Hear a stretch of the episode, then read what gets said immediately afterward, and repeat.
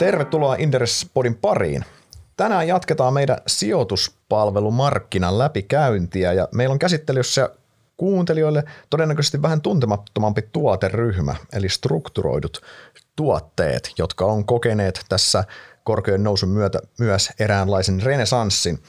Mun nimi on Sauli Vilen, seuraan meillä finanssipalvelussektoria ja mä oon saanut vieraaksi Aleksandrialta Ville Hellensin. Morjesta Ville.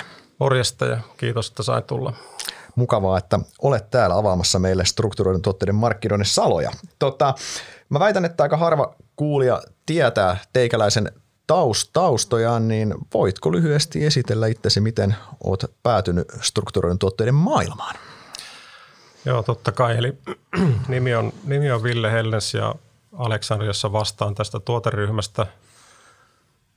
Mä olen Aleksandria Marketsin toimitusjohtaja ja Alexandria Markets on Alexandria-konsernin strukturoituihin tuotteisiin erikoistunut yksikkö.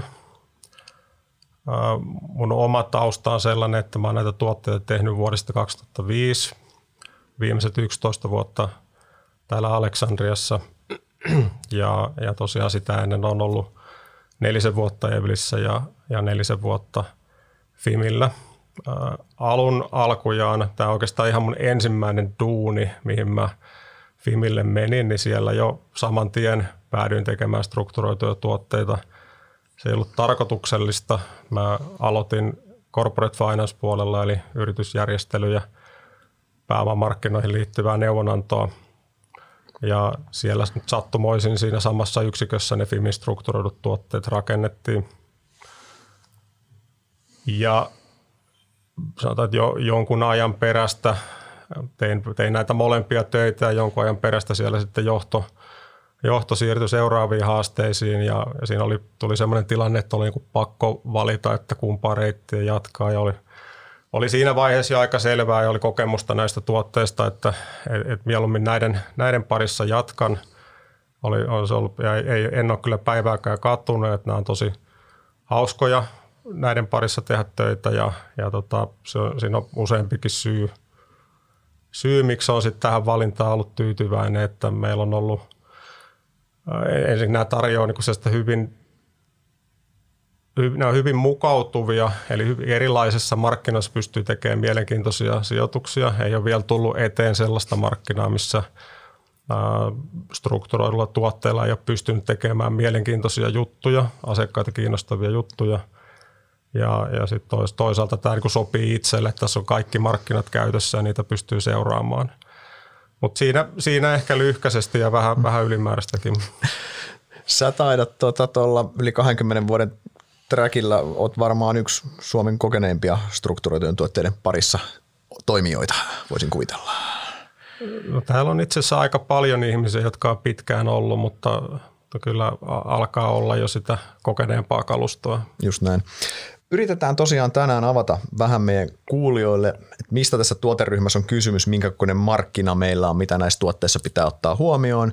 Huomioon, niin kuin tuossa introssa sanoin, niin tämä tuoteryhmähän on ää, myös nollakorkoaikana jäänyt on supistunut ja ollut vähän pienemmällä huomiolla monilla toimijoilla, mutta nyt on tota hyvin eri ääni kellostan korkean nousun myötä. Mutta varmaan ihan alkuun meidän olisi hyvä selventää, että mikä tämä strukturoitu sijoitustuote oikein on. Jos menee katsomaan finanssivalvonnan sivuilta, niin siellä taidetaan sanoa, että johdannaisilla toteutettuja joukkovelkakirjamuotoisia sijoitustuotteita. Mä en usko, että tämä lause riitti selitykseksi vielä, mm. joten jos sä viittit vähän sitä kuuluisaa rautalankaa kaivaa esiin ja kertoo, että mitä nämä on. Joo, kokeilla näihin törmää hyvin erilaisilla nimillä. Puhutaan strukturoidusta tuotteista tai strukturoidusta lainoista tai indeksilainoista tai strukseista. Kaikki tarkoittaa sitä samaa, samaa tuoteryhmää. Ja, ja tota, ne, varmaan jos ajatellaan, että nimiä on noin paljon, niitä määritelmiä kanssa löytyy varmaan vähän riippuen keneltä kysyy, mutta, mutta jos sitä lähtisi hahmottamaan sillä tavalla, että nämä tuotteet on arvopaperin muotoon saatettuja ää, ajankohtaiseen markkinatilanteeseen vastaavia sijoitusratkaisuja. Ne vastaa siihen tiettyyn markkinatilanteeseen, ne vastaa myös johonkin tiettyyn sijoittajan tarpeeseen.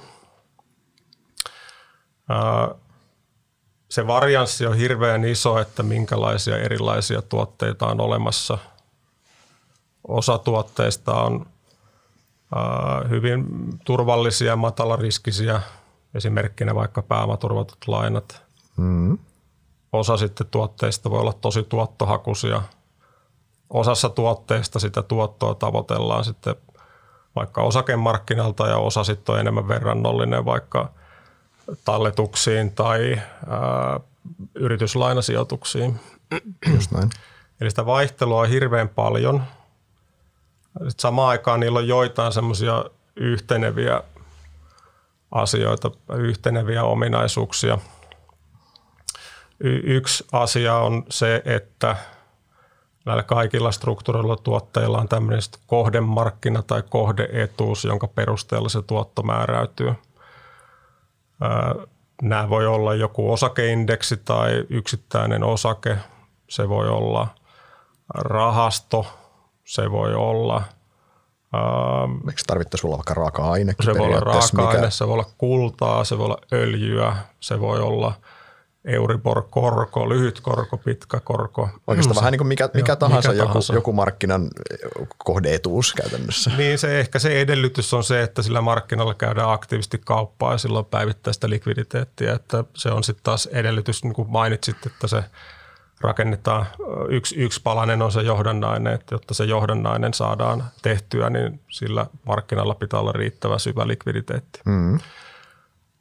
Toinen semmoinen tekijä, mikä näitä sitten yhdistää, on, on se, että näillä kaikilla tämän tuoteryhmän tuotteilla olemassa joku semmoinen kaava, jolla se tuotto lasketaan. eli eli, eli tota, vaikka tämmöisessä pääomaturvatustuotteessa kerrotaan, että jos mennään siinä kohdemarkkinassa ylöspäin, niin oot mukana siinä jollain kertoimella ja jos mennään alaspäin, niin et ota siihen sitten osaa siihen kurssilaskuun. Ja tietyllä tavalla puhutaan tietystä päivämääristä ja tietystä kertoimista ja näin, että se on, se on tuotu esille hyvin tarkkaan, että miten se tuote toimii. Ihan riippumatta tuotteesta, niin kaikissa on sen kohdeetuuden lisäksi sitten – tapa, millä tuotto lasketaan. Mm. Ja niin kuin sanoit, ne on joukkovelkakirjalainoja, noin yleistään.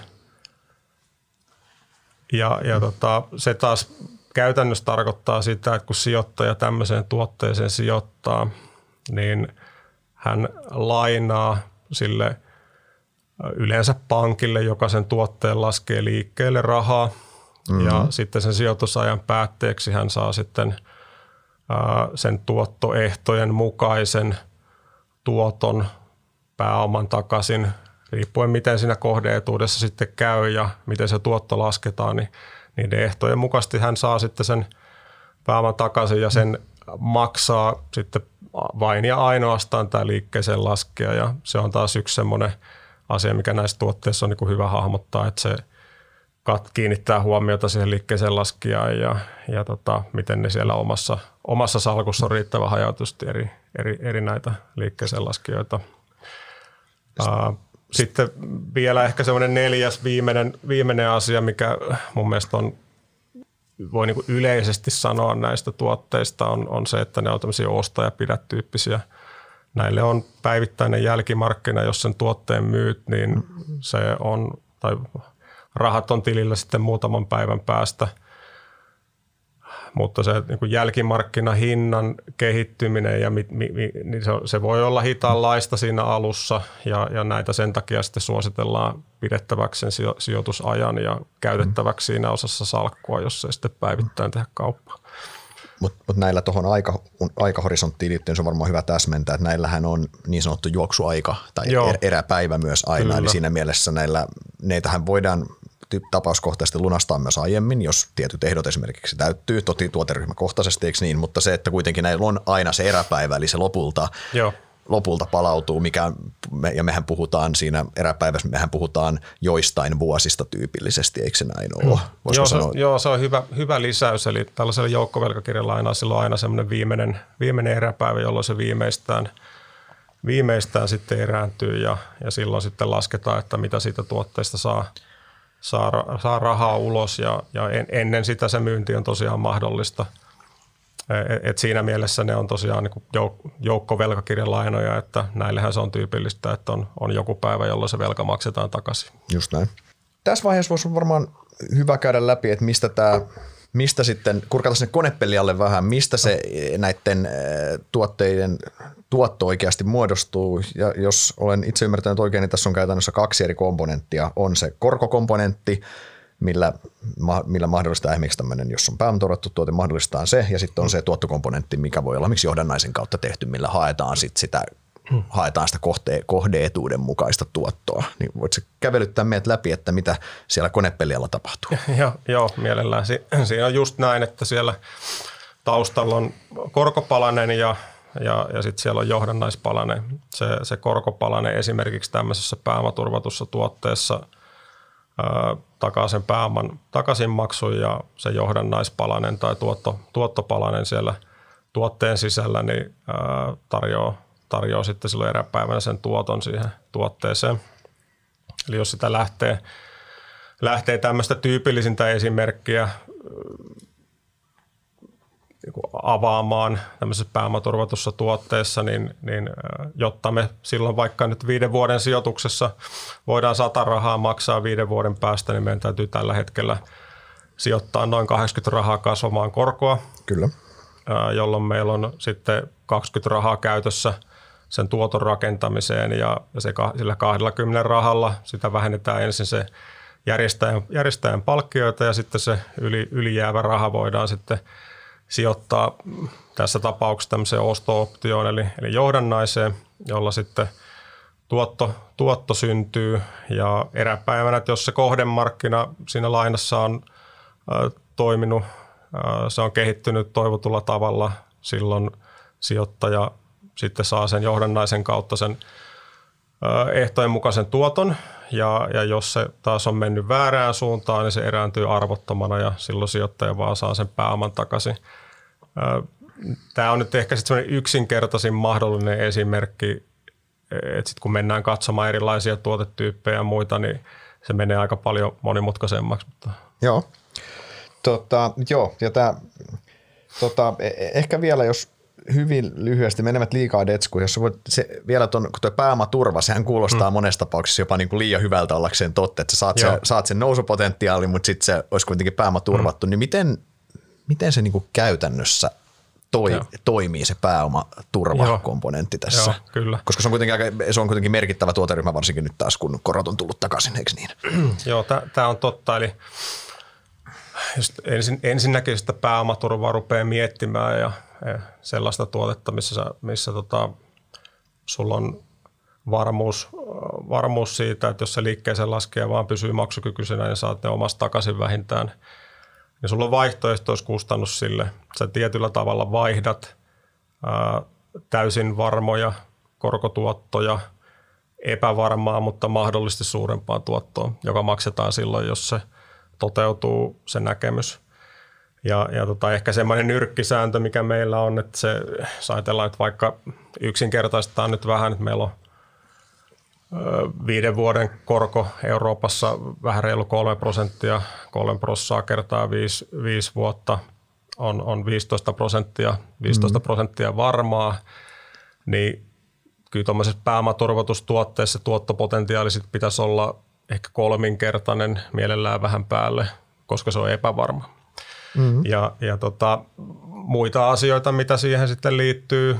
Itse ajattelen nämä tuotteet, että sulla on tiettyjä asioita plussalokerossa ja tiettyjä asioita miinuslokerossa, vaikka tämmöisessä rakenteessa, niin siellä plussapuolella on tämä tietty varmuus, mahdollisuus, ihan realistinen mahdollisuus tämmöiseen pitkäaikavälin osakemarkkinatyyppisiin tuottoihin hyvin rajatulla riskillä. Ne on se plussalokerossa ja sitten miinuspuolella – Esimerkiksi se, että se on vähän kuin epälikvidimmässä muodossa kuin että se olisi käteisessä. Monesti näissä on osakelinkattuja tuotteita, eli tuotto määräytyy vaikka osakeindeksin tai osakkeen perusteella. Sä et niistä osingoista hyödy, vaan katsotaan sitä tuotteen hintakehitystä. Ja sitten siinä on pienenä osana, ja se kun suhteellisesti kun miettii sitä, että mistä se tuotto muodostuu, niin se on hyvin, hyvin pieni osuus kokonaisuutena, mutta että siellä on liikkeeseen laskija riski, eli, eli te, teoriassa ja, ja käytännössäkin on siis nähty tilanteita, joissa sitten se liikkeeseen laskija ei ole niistä suorituksista selvinnyt, vaan siinä on tapahtunut jotain sen sijoitusajalla. Eli nämä niin kuin plussat ja miinukset on eri lokeroissa ja sitten sen jälkeen pitää miettiä, että miten se siihen omaan kokonaisuuteen osuu. Ja tästä me itse asiassa päästäänkin tähän seuraavaan asiaan. Vähän, vähän sivuutitkin jo näitä, mutta minkä takia näihin tuotteisiin ylipäänsä sun mielestä kannattaa sijoittaa tai miksi, mi, miksi, mm. miksi tämä on relevantti omaisuusluokka vaihtoehto sijoittajille ottaa sitä markkinariskiä? Tämähän on yksi tapa ottaa markkinariskiä mm. muiden joukossa, eikö niin? Joo, jos, jos se pienen termikorjauksen sallit tuossa, mm. niin Mielestäni on niin tärkeää tässä hahmottaa, niin, tavallaan kyse on niin instrumenttiluokkaa, että jos ajatellaan, että vähän niin kuin ra, nämä strukturoidut tuotteet on vähän niin kuin rahastoja. Ja, ja tota, samalla tavalla kuin rahastot on työkalu toimittaa asiakkaalle tietynlaista sijoitusmahdollisuutta ja riskiä eri omaisuusluokkiin, vaikka korkoihin ja osakkeisiin, niin näissä on sama mahdollisuus, eli, eli pystytään tota, toimittamaan äh, hyvin, hyvin niin kuin erilaista tavaraa. Osa, osa tosiaan niin kuin osakke, osakkeisiin verrannollisia, osa on niin kuin korkoihin verrannollisia, osa on niin hyvin lyhyisiin sijoituksiin verrannollisia tuotteita. Ja, mutta ehkä ne tyypillisimmät syyt sijoittaa näihin strukturoituihin tuotteisiin liittyy siihen tuotteiden kykyyn muuttaa sitä sen tuotteen, anteeksi, kohdemarkkinan tuottoriskiprofiilia. Eli jos mietitään sitä, että miksi näihin sijoitetaan suhteessa suoraan sijoitukseen, niin, niin monesti se liittyy siihen, että sinne voidaan sitten tarjota sitä pääomaturvaa tai siihen voidaan tarjota korkeata vipua siihen sijoitukseen tai, tai sitten voidaan tarjota tuottoa niin kuin iso, hyvin niin kuin laajassa joukossa skenaarioita vaikka tilanteessa, jossa markkinat nousee, liikkuu sivuttain tai laskee. Mm-hmm ne on, ne on sellaisia, niin kuin mun mielestä se kaikkein merkittävin syy, että sä löydät semmoisen niin sopivamman tuottoriskiprofiilin joko suhteessa siihen niin kuin nykymarkkinaan ää, ja, ja tota, toisaalta myös siihen, että mikä niin kuin asiakkaalle tuntuu hyvältä ja mikä tietylle asiakkaalle tai tiettyyn salkkuun sopii. Ja, ja tota, mä jatkaisin tätä vielä mm. niin, että, että joskus – se voi liittyä myös muihin asioihin, vaikka siihen, että saadaan helposti, tehokkaasti toteutettua joku näkemys jollekin markkinalle, johon on muuten vaikea sijoittaa. Saattaa vaikka joku just joku hyödykemarkkina, hankala ostaa öljyfutureja tai öljytynnyreitä sinne pihalle, pihalle pyörimään. Ja, ja tota, että, että, että tämän tyyppinen kulma voi olla, tai sitten se, että ihan niin kuin hajautuskulma, että asiakka, sanotaan, että vaikka suomalaisen sijoittajan – salkku on aika hurjaa katsottavaa. Se on yleensä ihan puhtaasti euroissa ja, ja sitten siellä on suomalaisia osakkeita 60 prosenttia. Vähintään. Et, et tämän tyyppisessä tämän tyyppisen tal- salkkuun näillä tuotteilla on niin kuin hirveän helppo tuottaa lisäarvoa ihan pelkästään sillä, että sinne tulee jotain hajautusta, jotain sellaista mm. omaisuusluokkaa, mitä jo ja ei, ei voi aliarvioida myöskään semmoista niin kuin sijoittamisen helppoutta, että joku on pureksinut hyvän sijoitusidean, tuonut sen sulle tarjolle, miettinyt siihen sopivan tuottoriskiprofiilin mm. ja se on niin kuin helppo ostaa. E, et se, se on mun mielestä myös semmoinen asia, joka, on, joka tekee siitä houkuttelevan monelle sijoittajalle. Joo, toi oli hyvä, hyvä vastaus. Miten hei, tota, miten näiden tuottoriskisuutta pitäisi arvioida? Kun, niin kuin asia, mitä olen itse miettinyt, että kun se on aika helppo osakemarkkinalla, sä ymmärrät aika hyvin, missä se tuottoriskisuhde mm. menee, että joo, saatat, sä, sä suunnilleen tiedät, mikä se oletustuotto siellä, siellä olisi, mm. jos sä meet kehittyvien markkinoissa, saatat enemmän, sitten valtiolainoissa sä ymmärrät, että niin kuin ne on aika selkeät. Niin miten, miten sä niin kuin tarkastelisit tämän tuoteryhmän sitä riskituottoisuudet, että kun jotenkin täällä se, että jos sä sanotaan, että sä saat vaikka 10 prosentin tuoton, niin sehän sitä on, mihin sitä niin kuin, tavallaan mihin sun pitäisi, miten sitä pystyy vertaamaan siihen riskiin, miten paljon mm. sä oot ottanut. Jos mä saan S&P 500 10 pinnaa, niin mä tiedän mm. aika tasan, mitä riskiä mä oon kantanut, mm. eikö niin? Mm. niin mi- miten sä, niin kuin, miten, miten sä, lähtisit, miten sä lähestyisit tätä? No se, pakko, pakko lähteä siitä liikkeelle, että kun ne on, ne on kaikki yksilöitä, ne, ne, ne tuotteet, ää, niitä pitäisi tietyllä lailla niin pystyä arvioimaan yksilöinä. Mm. Eli, eli joku tuote, tai vaikka esimerkiksi meillä voi olla kaksi tuotetta, jossa on Nokia-osake ja osakekohteena ja toinen on pääomaturvattu ja toinen tarjoaa jonkun valtavan vivun, niin ne on ihan eri, eri tavaraa ja mm. kääntäen voi olla sitten ää, kaksi tuotetta samalla rakenteella, mm. mutta toisessa kohteena on joku hyvin vähän liikkuva kohde, vaikka joku valtionlainaindeksi ja toisessa on mm. joku aivan tautisen jännittävä, jännittävä sijoitusteknologiasektorilta, niin sekin, sekin on niin kuin eri tavaraa. Just, just näin. Ja, ja tota, mä, mä en ole vielä nähnyt sellaista, enkä usko, että tulee sellaista niin kuin kokonaisvaltaista mallia, millä, millä niitä voi sitten – tuottoriskisuhteessa katsoa, että, että, että se mikä on, että ehkä niitä pitäisi katsoa sitten kun tuoteryhmittäin ja, ja, ja se milloin niitä pitäisi katsoa mun mielestä on myös, että katsoo sen eräpäivän tilanteessa.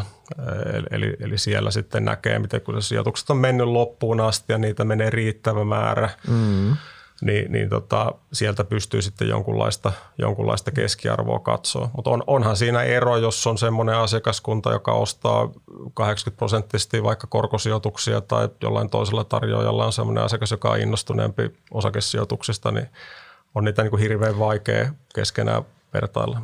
Joo, mä luulen, että tässä on yksi, yksi semmoinen ehkä aika selkeä väärinymmärrys. Helposti se mielikuva on, että nämä olisi kaikki äärimmäisen riskisiä tuotteita mm. ja mennään sinne niin kuin riskin, riskituottosuhteen Joo. ääripäähän, lähdetään tavoittelemaan kuuta taivaalta meininkiä, kun todellisuudessa jos jos mennään sinne pääomaturvattuun päähän, niin se riskitasohan on maltillinen, mutta se upsidehan ei myöskään, se ei, se ei kymmenkertaistu se tuote myöskään, myöskään varsinaisesti. Niin. Ju, juuri näin. Että ehkä se oikea tapa just miettiä sitä on, että mihin sitä jotain tiettyä yksittäistä tuotetta pitäisi verrata. Että jos sen tuotteen tuottotavoite on tällä hetkellä vaikka Euribor plus 50 senttiä, niin sitä kannattaa verrata johonkin. Ja, ja sijoitusaika on yksi vuosi, niin se on johonkin määräaikaistalletukseen verrannollinen tuote. Ja, ja jos se sijoitusaika on, on tota, viisi vuotta ja kohdeetutena on vaikka Nordea-osake ja niin sitten sitä pitäisi verrata siihen Nordea-osakkeeseen ja jota katsoa, että mitä etuja se siihen, siihen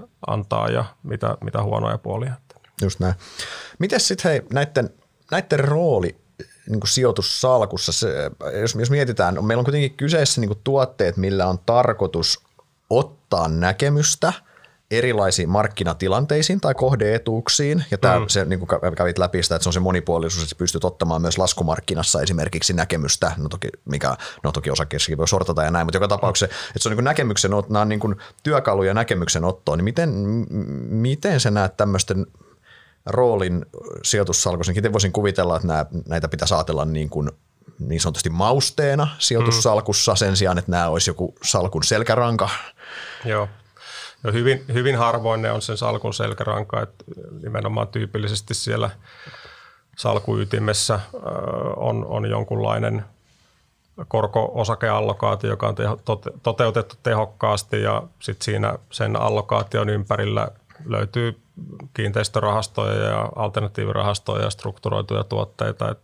Tämä on, tää on hyvin, hyvin tyypillinen malli, millä näitä sitten myös, myös täällä markkinalla, markkinalla tarjotaan – se, se rooli siellä salkussa, yleis, yleispätevää taas on se, että se on se, se, on se alue siellä, mille ei käydä kauppaa. Eli mm. se epälikvidin lokeroon mä ne niin kuin laittaisin Kyllä. kategorisesti. Ja, ja tota,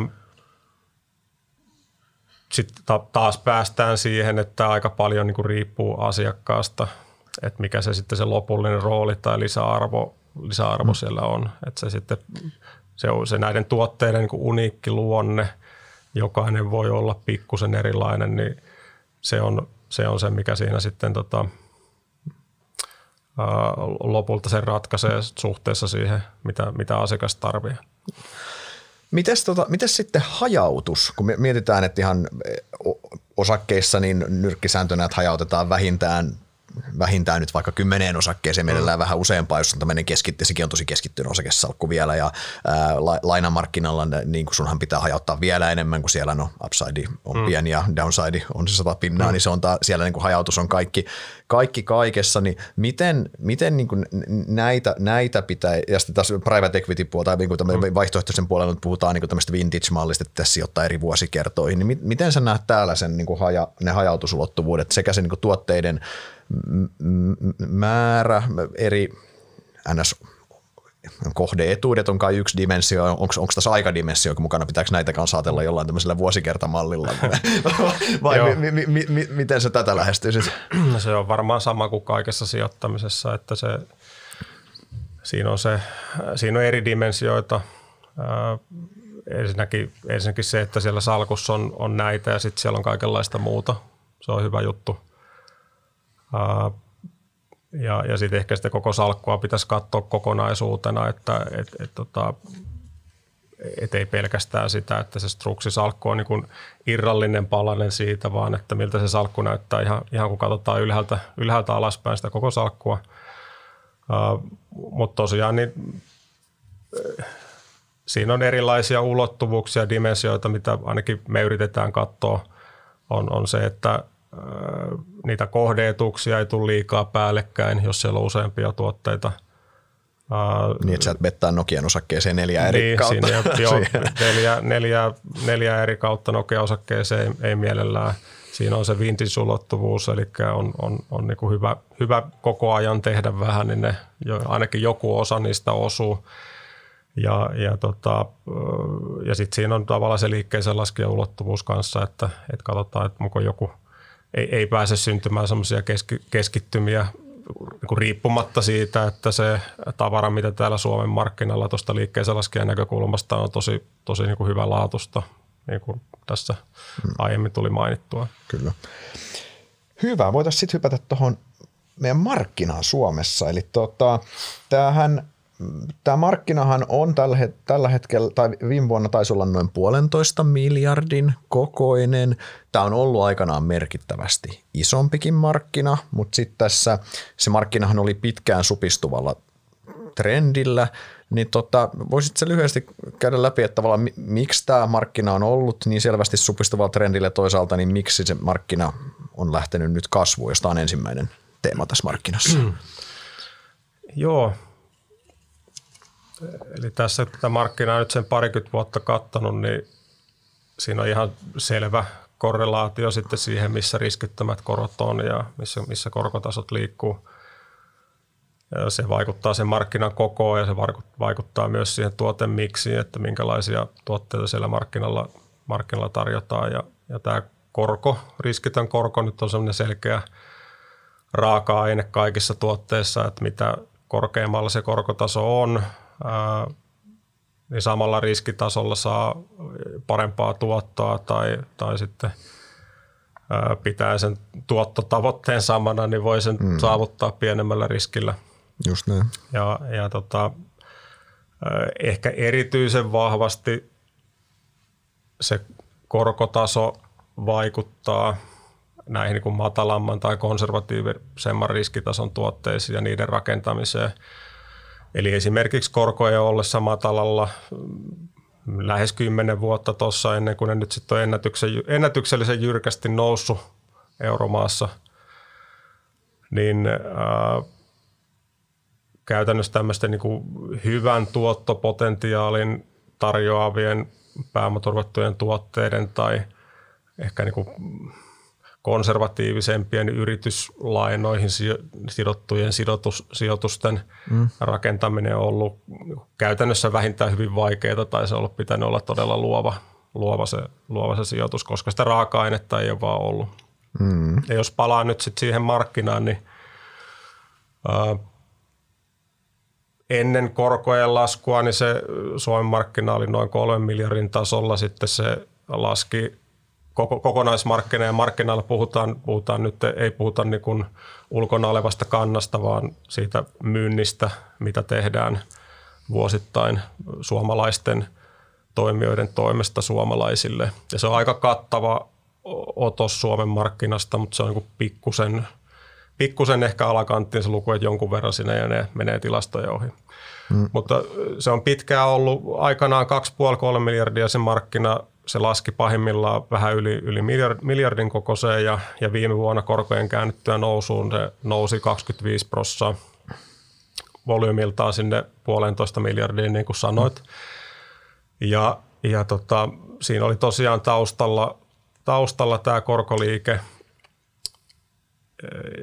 korkoliike ja ähm, niin kun ajatellaan niin kuin ylipäänsä, että mitä siellä niin kuin muuta, muuta tapahtui sillä markkinalla ja minkälaisia tuotteita siellä tarjottiin, niin e-, esimerkiksi näiden pääomasuojattujen tuotteiden kasvu oli – 600 prosenttia, eli se seitsemänkertaistui ja, ja sitten tämmöisiä yrityslainatuotteita tehtiin kolme kertaa enemmän kuin hmm. aikaisemmin. Eli siellä se tuotemiksi myös muuttui, muuttui sitten ihan, ihan erinäköiseksi ja se on mielestäni aika niin kuin hyvä laittaa siihen kontekstiin, että minkälainen sijoitusmarkkina oli esimerkiksi vuonna 2022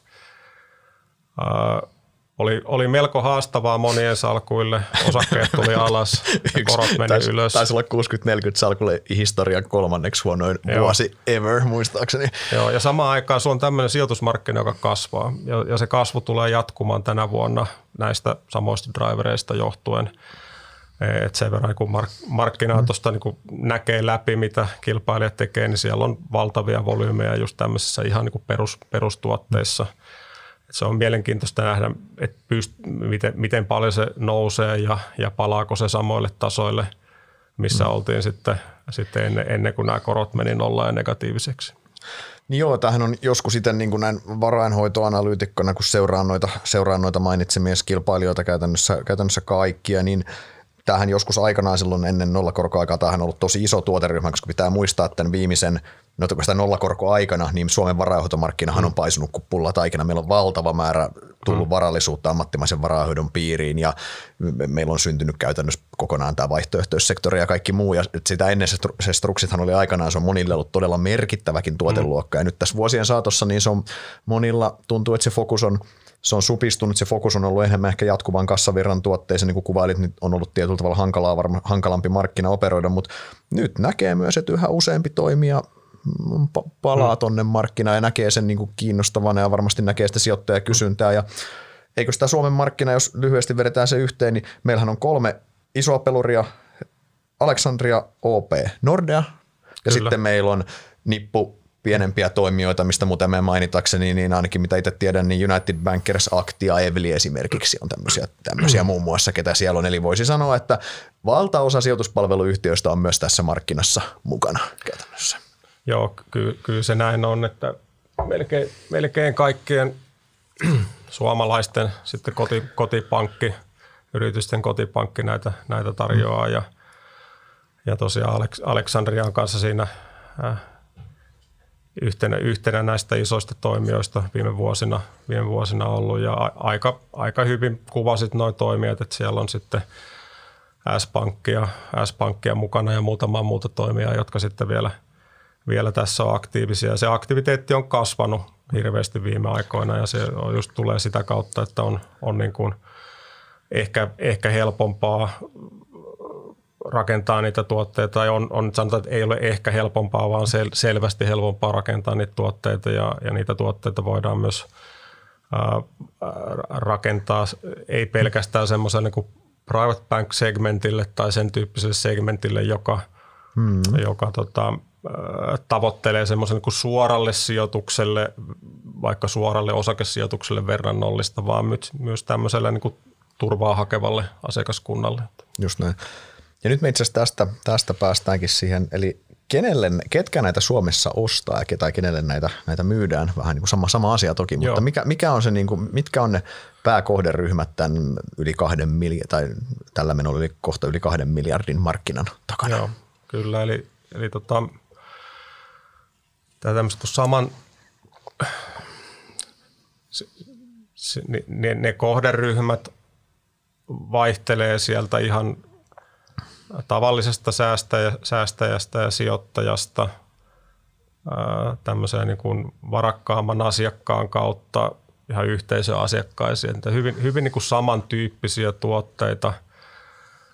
erityisesti siellä korko- ja siellä yritysriskipuolella niin menee ihan näihin kaikkiin segmentteihin.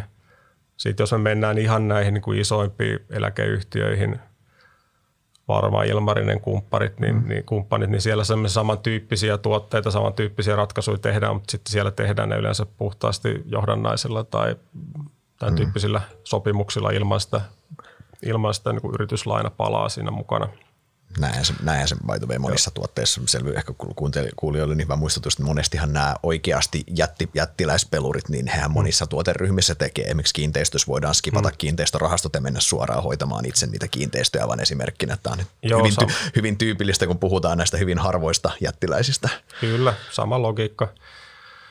Ja, ja jos miettii, että miten, miten ehkä suhteellisesti, niin äh, kyllä se niin kuin sanotaan, että su, suhteellisesti iso segmentti, jos ajatellaan, että niin Su, Suomessa katsotaan tilastoja, vaikka nyt sitä vuodelta 2022 ja se suhdeluku on pysynyt suunnilleen samanlaisena, että yleisölle tarjottavien tuotteiden osuus on noin 60 prosenttia, mm-hmm. joissa on sitten niin kuin pienempi minimimerkintämäärä ja sitten 40 prosenttia on tämmöistä niin sanottua private placement-sijoitusta, joka sitten menee vähän niin kuin joko räätälöitynä joillekin asiakkaille tai sitten vähän kohdennetumpina kampanjoina. Ja siitä ehkä saa jonkunlaista osviittaa, että, että, että se noin puolet, puolet, puolet tästä näkökulmasta. Ja, ja sitten jos miettii sitä niin tuotemiksiä muutenkin, niin se pääomaturvattujen tuotteiden osuus ää, oli, oli semmoisen tota, 40 prosenttia ja erilaisten niin korkopapereiden osuus oli, oli noin 60 prosenttia. Siellä on muu kategoria siellä on kanssa, mutta se on aika pieni. Mm. niin, niin tota, sekin mun mielestä niin kuvaa, että ehkä, ehkä sitä, mitä isommaksi menee, sitä enemmän sitä korkotavaraa ja, ja sitten tota, mm. ää, mitä niin kuin, mutta ei, mutta hyvin vaikea yleistää, että, että kyllä yhteisösijoittajatkin sitten arvostaa sitä ennustettavuutta. Että. Kyllä. Ja toi on ehkä, mä luulen, että toi on myös yksi aika, aika niin kuin, toi mielenkiintoinen kulma, että mä väittäisin, että helposti kuvitelmaan se, että, että nämä on pelkästään niin kuin yksityissijoittajille tarjo, tarjottuja, mutta itse asiassa näitä myös nämä mainitsemasi yhteisöt, eli varmasti tuttavallisemmin instituutiota ja mm. ammattisijoittajat Kyllä. myös käyttää näitä ja ovat tällä mukana. Ja ei, eikö hekin käytä samaan tarkoitukseen pääosin ottamaan markkinanäkemystä johonkin asiaan käytännössä? Se, se on tapa ottaa ottaa heidän tapauksessa allokaatiota, mutta se voi olla hyvin, hyvin niin kuin joustavaa, että jos ääri, ääritapauksessa on vaikka käytetty näitä tuotteita – vaikka valuuttariskin suojaukseen, silloin räätälöidään joku ihan oma johdannainen jollekin sijoittajalle. Ja ehkä se niin tyypillisin tapa on vaikka sitten ottaa tämmöistä luottoriskiä sisään tehokkaasti indeksimuodossa ää, tämmöisen instrumentin kautta. Ju, ju, just näin. Joo, mutta toi on tosiaan, mutta joo, eli sielläkin on niin hyvin moni, moni, monenlaisia sijoittajia mukana. Mitäs sitten tota, näiden, näiden palkkiorakenne, kaikki, kaikkiin sijoitusmarkkinan tuotteisiin ja palveluihin liittyy aina hintalappuja, niin myös, niin myös näihin, näihin liittyy. Eli ää, mun käsittääkseni niin kun tämä, se, tämä palkkio koostuu ennen, koostuu ennen kaikkea tästä niin sanotusta strukturointikulusta, eli hmm. kun sä ostat sitä lainaa, niin sä maksat sen strukturointikulun, mikä on – tyypillisesti ehkä toimialalla puhutaanko me jostain niin kuin 5-7 prosentin luokasta mahdollisesti, ja sen jälkeen tapaus vähän talokohtaisesti ja tuotekohtaisesti, onko pieni merkintäpalkkio, hmm. prosentti 0-2 prosenttia ehkä semmoinen pallokenttä voisi olla, ja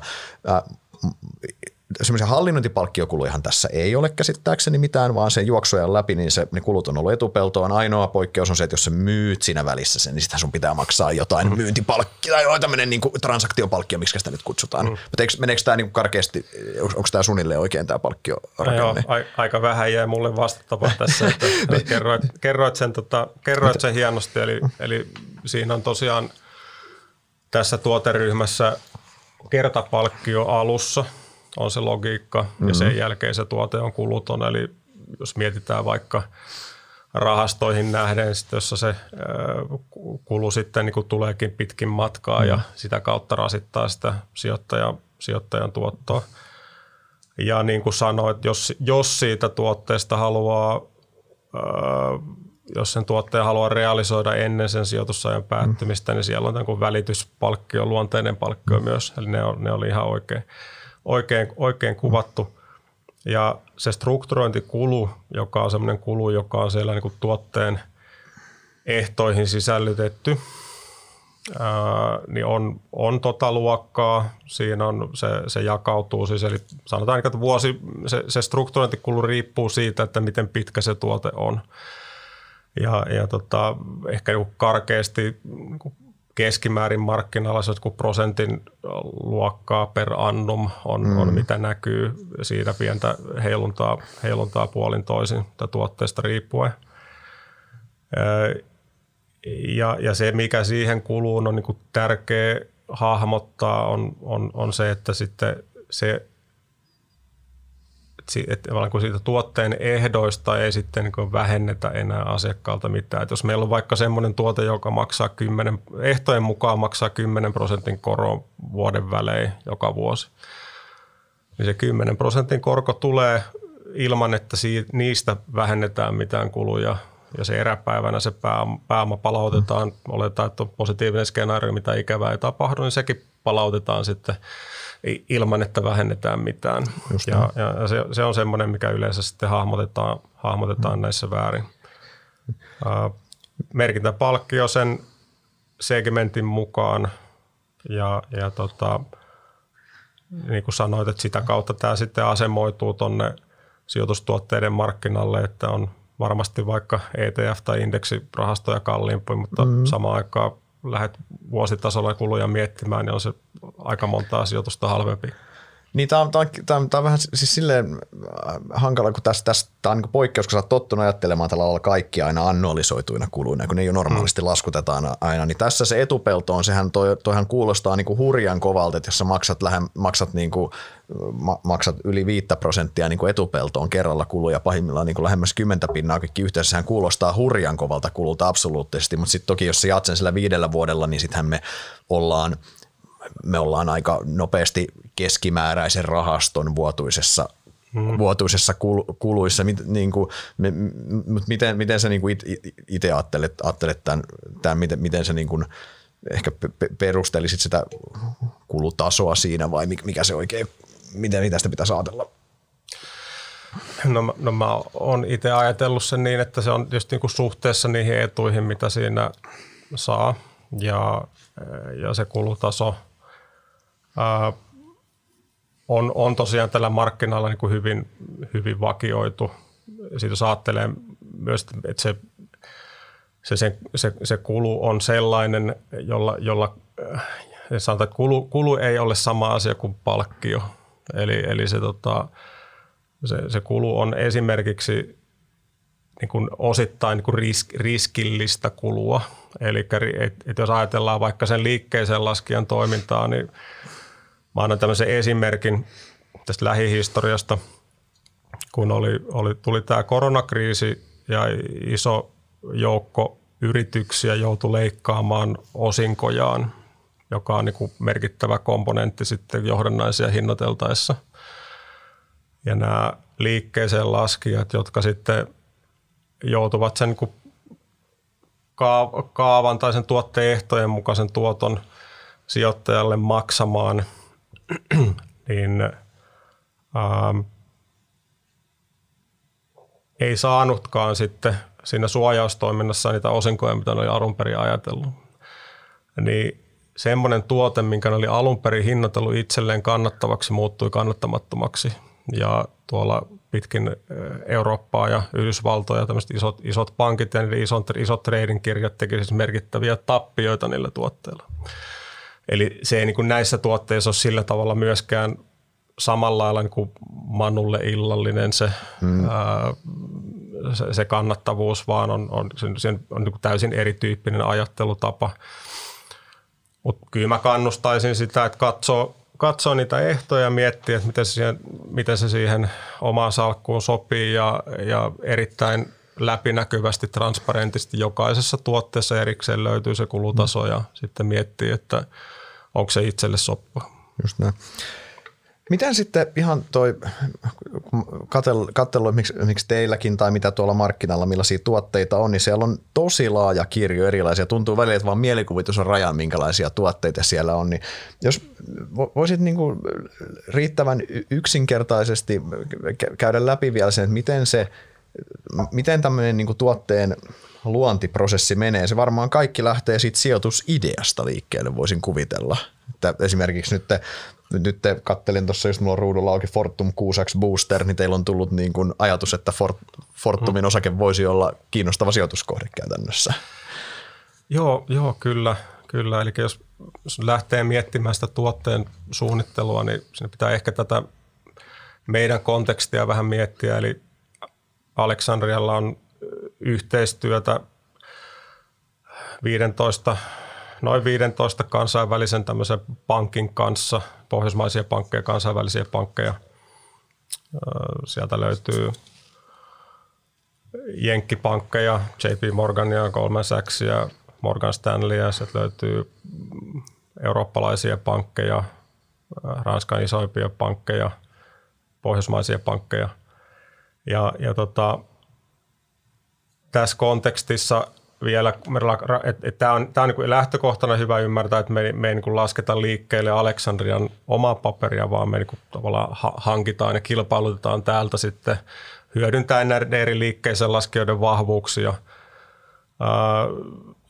vahvuuksia niin pyritään löytämään ne, ne, ne, ne niin hyvät tuotteet ja kenen kanssa niitä tehdään. Eli tämä on ehkä ensimmäinen tämmöinen taustapalainen, mikä tässä on hyvä, hyvä hahmottaa ja – ja, ja toinen taustapala, mikä on sitten tärkeä, tärkeä tässä on se, että me ei, jos, jos nyt lasketaan ulos tämmöiset niin kuin yksittäiselle asiakkaalle räätälöidyt tuotteet ja keskitytään tämmöiseen tarjontaan, mitä meillä on koko ajan tarjolla, kymmenkunta tuotetta samaan aikaan. Niissä on noin kuukauden myynti, myyntijaksot tai merkintäjaksot. Niin, niin tota, näiden tuotteiden osalta ähm, sen yhden tuotteen suunnittelu tehdään suhteessa siihen kokonaisuuteen ja siihen kokonaisuuteen yritetään löytää semmoinen sopiva balanssi erilaisia tuotteita.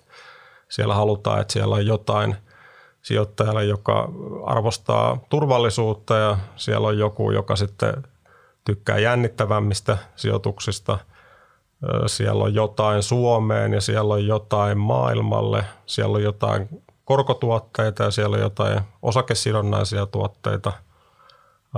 Siinä valikoimassa on luultavasti jotain tuotteita, jotka maksaa kassavirtaa ja jotkut semmoiset, joissa se jätetäänkin se tuotto vähän kuin maksamaan korkoa korolle sinne sijoitukseen sisälle. Ja sitten jos mennään tämmöiseen kuin yksittäiseen tuotteeseen, niin kuin sanoit tästä Fortum, Fortum Boosterista, jossa, jossa tota, isolla, ideana, että isolla kertoimella – päästään sitten Fortumin, Fortumin osakkeen, osakkeen kehitykseen ja siitä hyötymään, niin ää, se ajatellaan niin kuin yhteen lokeroon siinä kokonaisuudessa. Mm. Ja, ja, ja niin kuin sanoit, siinä on joku markkinaidea, että sijoitusmarkkinoilla on tapahtunut jotain ja jos miettii nyt sitä, että mitä nyt vaikka Fortumin osalta on tullut, niin se on tullut aika jyrkästi alas. Kyllä ihan viime, viime aikoina ja nyt on tietysti ihan viime päivinä pikkusen ponnahtanut takaisin.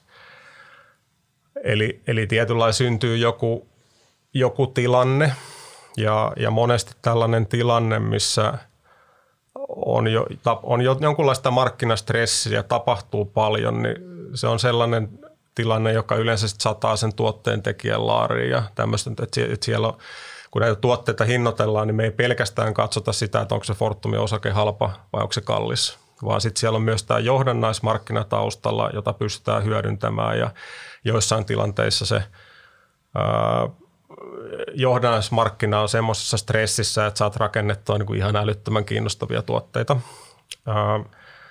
Mutta se ei ole ainoa asia, mitä me mietitään. Että kyllä me katsotaan myös, että mitä se sijoittajapuoli niin kuin ikään kuin mitä se, mikä se asiakastarve on, mihin asiakastarpeeseen sitä tuotetta mietitään. Että tämä on just niin kuin, se on se tuot, tuottohakuselle suomalaiselle osakesijoittajalle vaihtoehdoksi suoraan sijoitukseen Fortumin osakkeeseen ja, ja vähän siinä ajatuksessa, että jos se ensisijainen tarve sijoittajalle ei ole niin kuin hakea niitä osinkotuottoja, vaan ennemminkin on hintapeli ja asiakas uskoo, että se tuolta nousee nyt sitten vaikka kolme euroa, niin sitten teet aivan hurjat tuotot tällaisella tuotteella ja pääset niin kuin paremmille tuotoille kuin sitten, että saisit ostanut sitä suoraan. Tämmöinen logiikka siinä on. Joo. Ja, ja, ja sitten kun se tuote on päätetty, niin äh, siinä aika, että sitä, niin kuin te, sitä, sitä testataan, siitä tehdään tehdään äh, materiaalit, äh, se, se sisäisesti koulutetaan ja katsotaan, että se, niin kuin, se tietty kohdemarkkina, mille sitä tarjotaan, minkälaisille sijoittajille, niin se on määritelty ja meillä vaikka niin kuin järjestelmät tukee, että sitä myydään vain tietynlaisille sijoittajille. Sitten sitä lähdetään siellä tarjoamaan asiakkaille ja asiakkaat sitä merkitsee ja siinä pitkin matkaa, niin äh, me sitten – sitä tuotetta suojataan ja varmistetaan niitä ehtoja. Et sillä, silläkin tavalla on käynyt, että merkintäajalla se joku poikkeuksellinen tilanne on sulannut pois, se hinnattelu menee jotenkin alta ja se voidaan joutua perumaan se koko tuote. Mm. Eli koko ajan ne hintakomponentit siellä liikkuu joka päivä markkinalla. Ja, ja sitä me pyritään vahvi, varmistaa, että pystytään toimittamaan ne tuotteet tai tuotteen ehdot, mitä on, mitä on luvattu, mm. luvattu ja indikoitu. Ja, ja tota, sitten päädytään jossain vaiheessa siihen tilanteeseen, että se merkintäaika on loppu, meillä on sen kaikki volyymi ja sitten se viimeistellään se tuote ja se saatetaan sinne jälkimarkkinalle ja sitten siitä alkaa se jälkimarkkinapalveluvaihe, joka oikeastaan kaikilla taas tällä toimialalla samantyyppinen. Sinne liittyy aika paljon semmoista vaikka sen viiden vuoden aikana palveltavaa, eli, eli asiakas jos asiakas, asiakas ylipäänsä saa niin arvostuksia ja seurantaa siitä, että miten se kohdeetuus on mennyt, se kohdeetuuden kehityksen seuranta on eri asia kuin se, että mikä sen lainan jälkimarkkinahinta tiettynä päivänä on. Siellä käsitellään erilaisia kor- koronmaksuja ja va- varmistellaan, että joku korko, mikä on ehtojen mukaan luvattu, niin onhan se varmasti se, mitä sieltä on luvattu. Jos ei ole, niin palautellaan ja reklamoidaan. informoidaan tuotteen tilanteesta, jos siellä tapahtuu jotain ihmeellistä. Mm. Palvellaan asiakasta sinne niin kuin loppuun asti ja, ja sitten kun se tuote lopulta – lopulta erääntyy, päätyy pois sieltä jälkimarkkinalta, niin si- sitten ehkä just sen yksittäisen tuotteen osalta se tilanne on, tilanne on loppu. Ja, ja jos vaikka meitä miettii, niin lähden nel, nelisen sataa tuotetta samaan aikaan siellä jälkimarkkinalla, josta sitten pitää pitää hyvä, hyvää kirjaa ja varmistaa, että kaikki asiat mm. toimii niin kuin pitää. Just näin. Niin, eli tavallaan puhutaan aika, itse asiassa aika monimutkaisesta prosessista, että ollaan päästy pisteeseen, että mä pystyn lukemaan tätä Fortum 6 Booster-esitettä tässä, ja tässä on aika paljon, aika paljon suht monimutkaistakin työtä taustalla tämmöisten rakentamisessa. No siinä, niin, tietysti se on sitten, kun se tietty UAMI asettuu, niin jos me Aleksandriassa sata tuotetta vuodessa näitä tehdään, niin sehän täytyy olla – aika tehokasta toimintaa myös, että niitä pystyy pari kappaletta viikkoon laittamaan, laittamaan sitten markkinalle ja tarjoamaan semmoista valikoimaa, että et, et tavallaan nämä on niin kuin, pitäisikö puhua vaikka massa, massakustomoinnista, että vaikka ne on kaikki yksilöitä, ne on kohtuullisen samankaltaisia ja, ja se koko prosessi, joka menee sitten tuonne Eurooppaan ja kansainvälisten pankkien riskikirjoihin asti, niin se on aika pitkälle automatisoitu, että muuten tätä liiketoimintaa ei pystyisi niin tämän, tämän tyyppisillä konsepteilla tekemään. Just näin.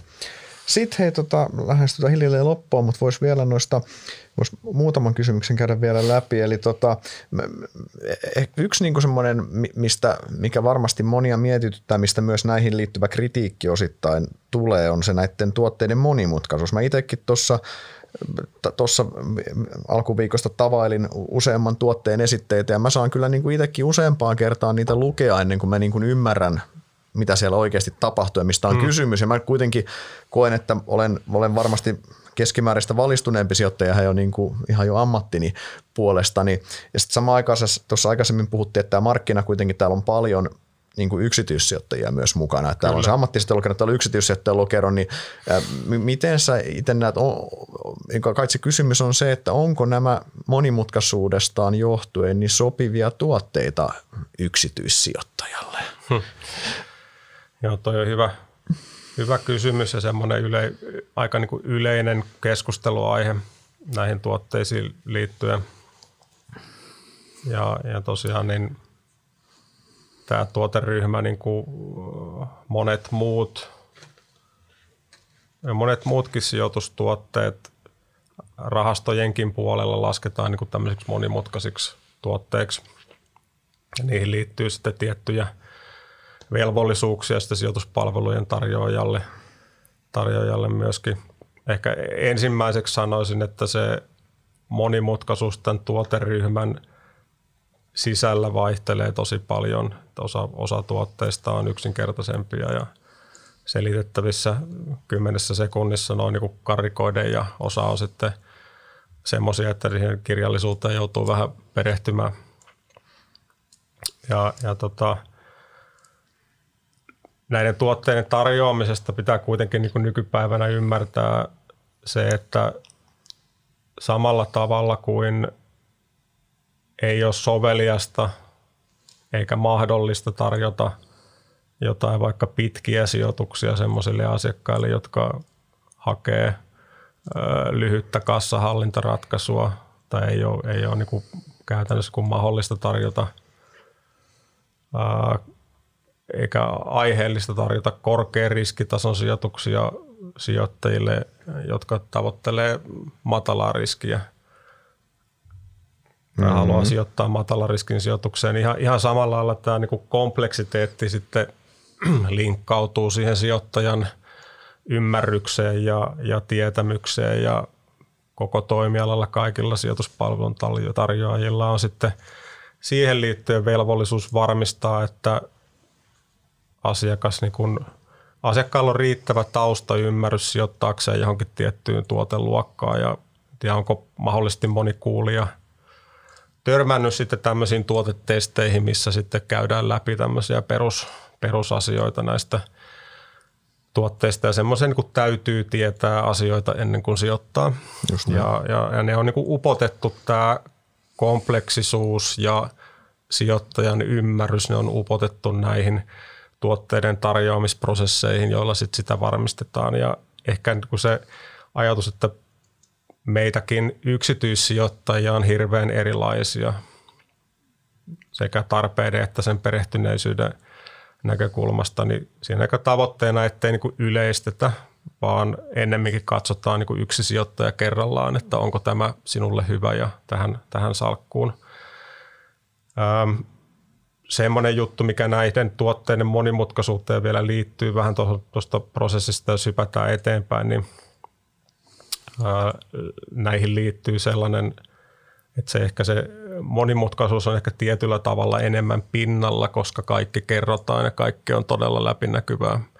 Eli kun kerrotaan, että kohdeetus on tämä ja kun kerrotaan, että tuotto lasketaan näin ja kerrotaan, että tuote toimii näin – niin siinä on enemmän vain informaatiota kuin sitten siinä, että ää, voidaan vain ostaa joku rahasto.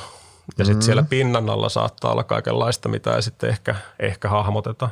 Et se on varmaan yksi semmoinen asia, mikä tähän vielä liittyy.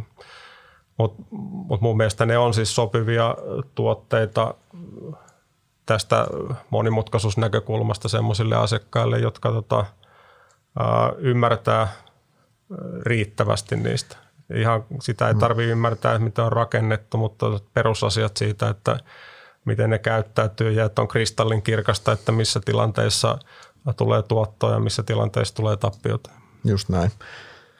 Mitäs sitten vielä, vielä loppuun, jos mietitään, että mitä, mitä sijoittajan – pitäisi ymmärtää tai muistaa, jos tämä on omaisuusluokka, mitä haluaisi omaan salkkuun ottaa. Jos mä, mä oon muutaman bullet pointin tässä meidän keskustelun aikana kirjoittanut, niin varmaan selkein asia on se, että ymmärrä, mihin sijoitat. Se on ihan itsestään selvä. Se on tähän yleissääntö ihan mihin tahansa se sijoitat. Kyllä, tämä ei joo. poistu, sijoitat se suoraan osakkeeseen tai, tai rahastoon. Tämä on se, se yleinen kultainen sääntö, mutta sitten tota, pitäisi muistaa, että nämä on osa kokonaissalkkua. Nämä ei voi olla se salkku, vaan mm. nämä on osa sitä salkun kokonaisuutta, mikä linkittyy taas hajautukseen, eikö näin? Ja sitten toisaalta myös se, että, että nämä on tarkoitettu ottamaan näkemystä tietystä kohdeetuudesta kuitenkin. Ja näillä on siinä mielessä eräpäivää, että nämä ei ole semmoisia Bajan Bury-tyyppisiä ratkaisuja. Joo. M- mitäs muita asioita meillä on, mitä, tota, mitä sijoittajan olisi hyvä muistaa?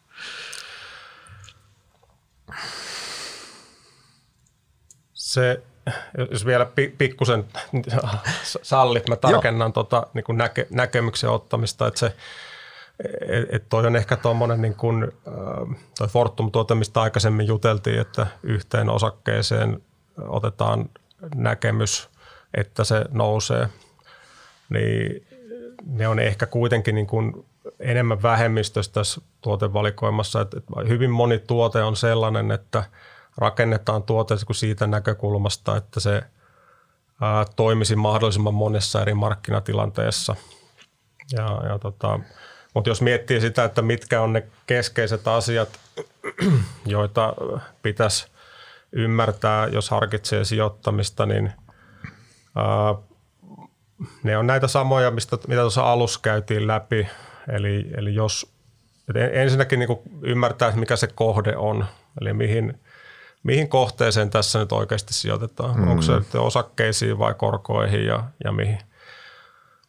Keskeistä on sitten ymmärtää se tuoton laskentamekanismi, eli, eli äh, onko tämä nyt niin kuin karrikoiden semmoinen tuote, missä tuottoa tulee, kun markkina nousee vai semmoinen, kun markkina laskee vai silloin, kun se pysyy paikallaan vai mikä, mikä tämä on. Äh, on keskeistä sitten tosiaan hahmottaa se liikkeeseen laskija dimensio. Eli, eli se riski, minkä sä otat joo, sieltä. Eli se, eli se, että kuka sen rahan maksaa, että sitä ei maksa – vaikka meidän tapauksessa Aleksandria kääntään ei ole, ei ole Aleksandria riskiä, mutta jos on nyt sitten vaikka JP Morganin liikkeeseen laskema laina, niin se on sitten se amerikkalaispankki JP Morgan, joka sen, sen maksaa sen pääoman takaisin.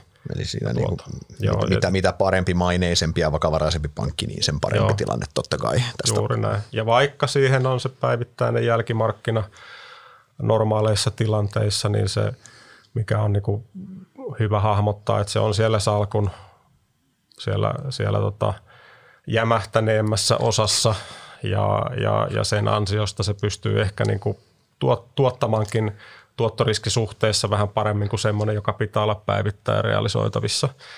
Ja et mun mielestä niin kuin nämä neljä juttua ja sitten se, että, että jos sitä vaan kun katsoo ja lukee ne materiaalit läpi, niin mä sanoisin, että siellä – jos, jos siihen on aikaa perehtyä, niin sieltä, sieltä, sieltä pitäisi löytyä, katsoa ne esimerkit, että et se ymmärtää, ymmärtää nämä äsken, äsken kuvatut asiat. Ja, ja, tota, sieltä, ja, ja sitten jos on joku asia, joka on, on niin kuin ihmetyttää, niin kysyy siltä omalta palveluntarjoajalta, niin sieltä, sieltä, sieltä informaatiota tulee kyllä sit sieltä. Et mun mielestä nämä on niin kuin liian arvokkaita instrumentteja, ettei näihin niin kuin jaksaisi perehtyä. Ne on niin liian, liian hyviä osana sitä salkkua. E, e, et siinä mielessä, että sit kun muutaman kerran perehtyy, niin näissä näkyy myös sellaista tiettyä toistuvuutta. Meilläkin joissain tuotteissa on järjestys numero 15 tai 20, että vaikka ne on kaikki uniikkeja, niin sitten se, se niin kuin 10 tai 20 niin kuin mm. kerralla, niin ää, ei niitä uusia asioita sitten mm. tule oikeasti niin paljon. Että. Just näin. Joo, ja sitten varmaan niin kuin ehkä semmoinen, mitä mainitsit tuossa, että ymmärtää se tuottoprofiili, niin varmaan myös pitää siihen vastapainona myös se niin kuin riskiprofiili, että jos on liikkeelle laskija riski, mutta sitten sulla on se, että jos onko pääoma turvattu vai onko toi, vaikka nyt toi tänään puhuttu esimerkki toi Fortumin näyttely on 40 pinnan kurssilaskuun asti ja jossain mm. ei ole mitään turvaa, että tämä on myös mm. äärimmäisen tärkeä ymmärtää näissä, kuinka paljon sitä, sitä riskiä sitten, sitä itse tuoteriskiä otetaan kyytiin siinä. Joo, just näin, että mistä, mistä paloista se – mistä paloista se siellä syntyy, mutta siellä kysyy, kysyy ja miettii, että mitkä on ne niin hyvät ja huonot puolet suhteessa suoraan sijoitukseen ja sopiiko tämä mun salkkuun. Just näin. Hyvä. Me ollaan saatu, saatu, saatu tota body, body-pakettiin, ollaan käyty läpi suhteen, toivottavasti tiiviissä paketissa suhteellisen laajasti strukturoidun tuotteen kenttää. Kiitos Ville paljon, että pääsit paikalle. Mä uskon, että tämä on ollut oikeinkin, oikeinkin avartavaa keskustelua muillekin, myös minulle, eli myös meidän kuuntelijoille. Joo, kiitos kaikille. Ei muuta kuin erinomaista viikonloppua ja Inderespori palaa taas viikon päästä. Moi moi!